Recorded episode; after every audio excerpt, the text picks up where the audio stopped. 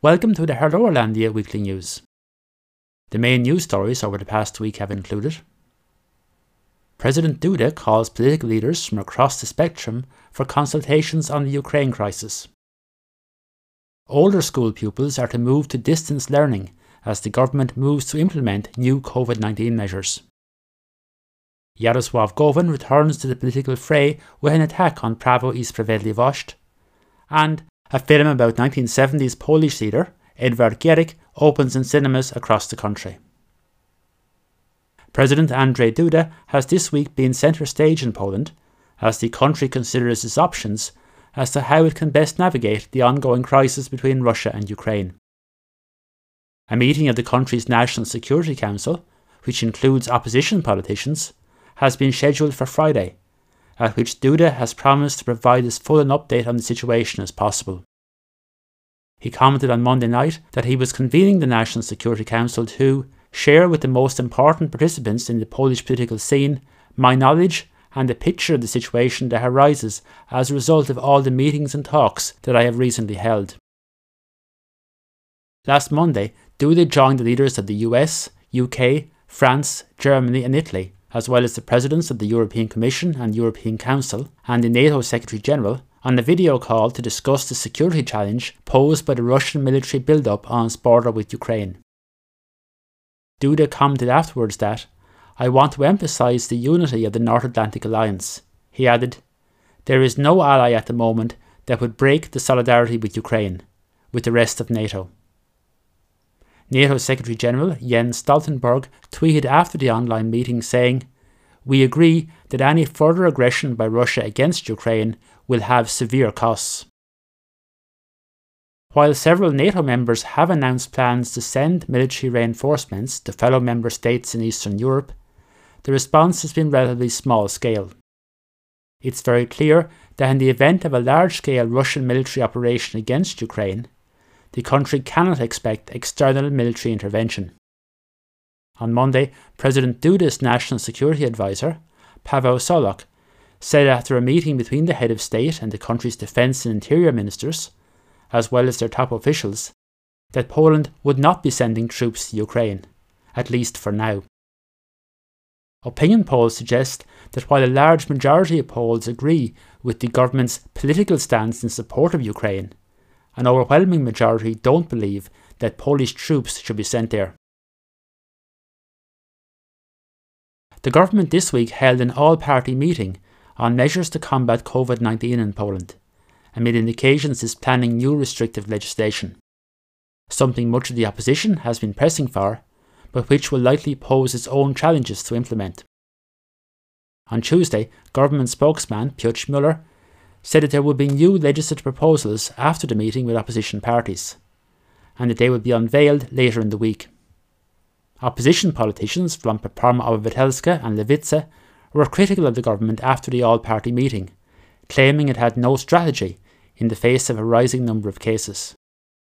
On the other hand, former presidential candidate and prominent Konfederacja Sejm member Krzysztof Bosak said the government's likely proposals went in the wrong direction Konfederacja is opposed to restrictions on unvaccinated people or other mandatory measures. Bosak claimed the government is focused on matters that are completely irrelevant from the patient's point of view. He added that the government, seeing the failure of its centralism, has decided to go further into centralism and healthcare management through penalties. It will bring us no good. It's the completely wrong direction to go. As part of the government's response to the recent spike in the number of cases, Education Minister Przemysław Czarnek announced on Tuesday that older elementary school children and high school students, so in general those aged 11 and over, would revert back to remote learning from today until the end of the winter school break at the end of February. Czarnek said that, in practice, this means two weeks of distance learning. Remote working for government employees, where this is possible, had already been made mandatory until the end of February. Also on Tuesday, the COVID 19 quarantine period was shortened from 10 days to 7, and free tests are to be made available through pharmacies from Thursday.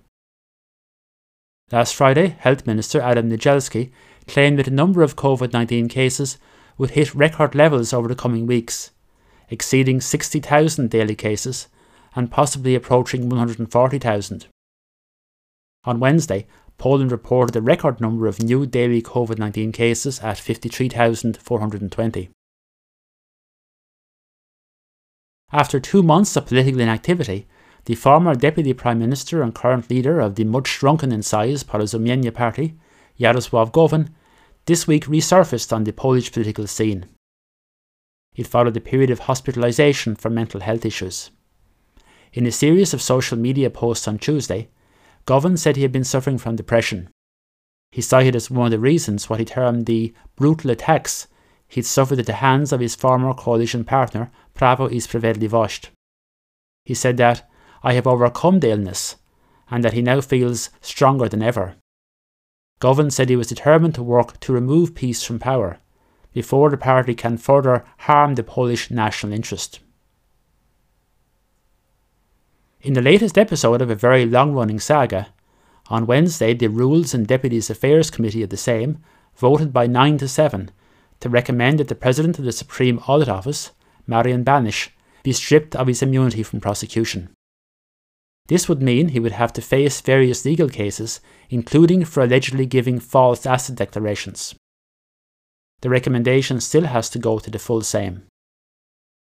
In another twist in the saga on Tuesday, the District Prosecutor's Office in Warszawa said that a Vice President of the Supreme Audit Office had notified it of alleged crimes by Banaś, including abuse of power, using auditors for duties beyond their legal remit, and disclosing confidential information.